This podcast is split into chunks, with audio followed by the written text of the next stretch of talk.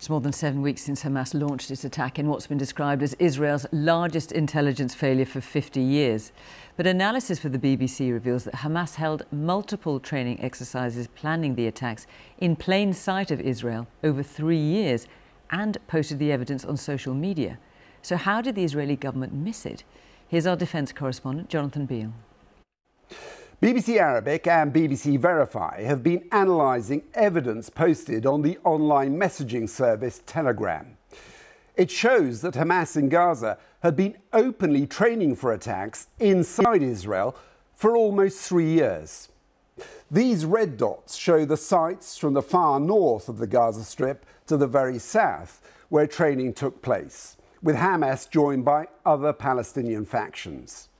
We've geolocated most of the images of those training operations, with the four larger dots here representing major drills, which took place every year since 2020. Each was codenamed Strong Pillar. Let's look more closely at one training camp, less than a kilometre from the Erez crossing with Israel. This image, posted in December 2022, shows a mock Israeli town or village, complete with a mock tank.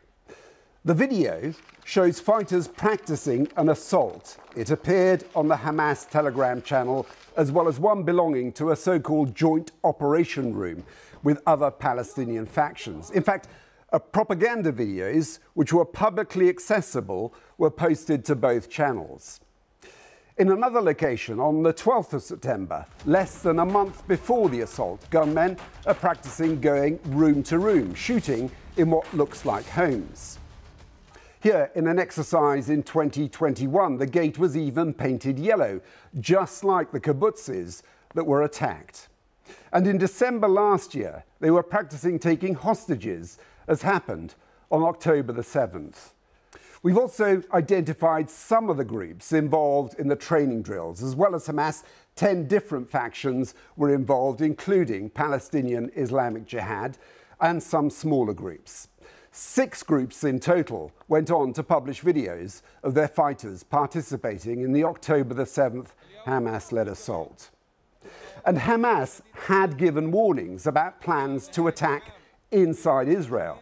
This was a press conference by Ayman Nofal, a senior commander in the military wing of Hamas here, boasting in 2021 that Israel's border defences wouldn't protect it.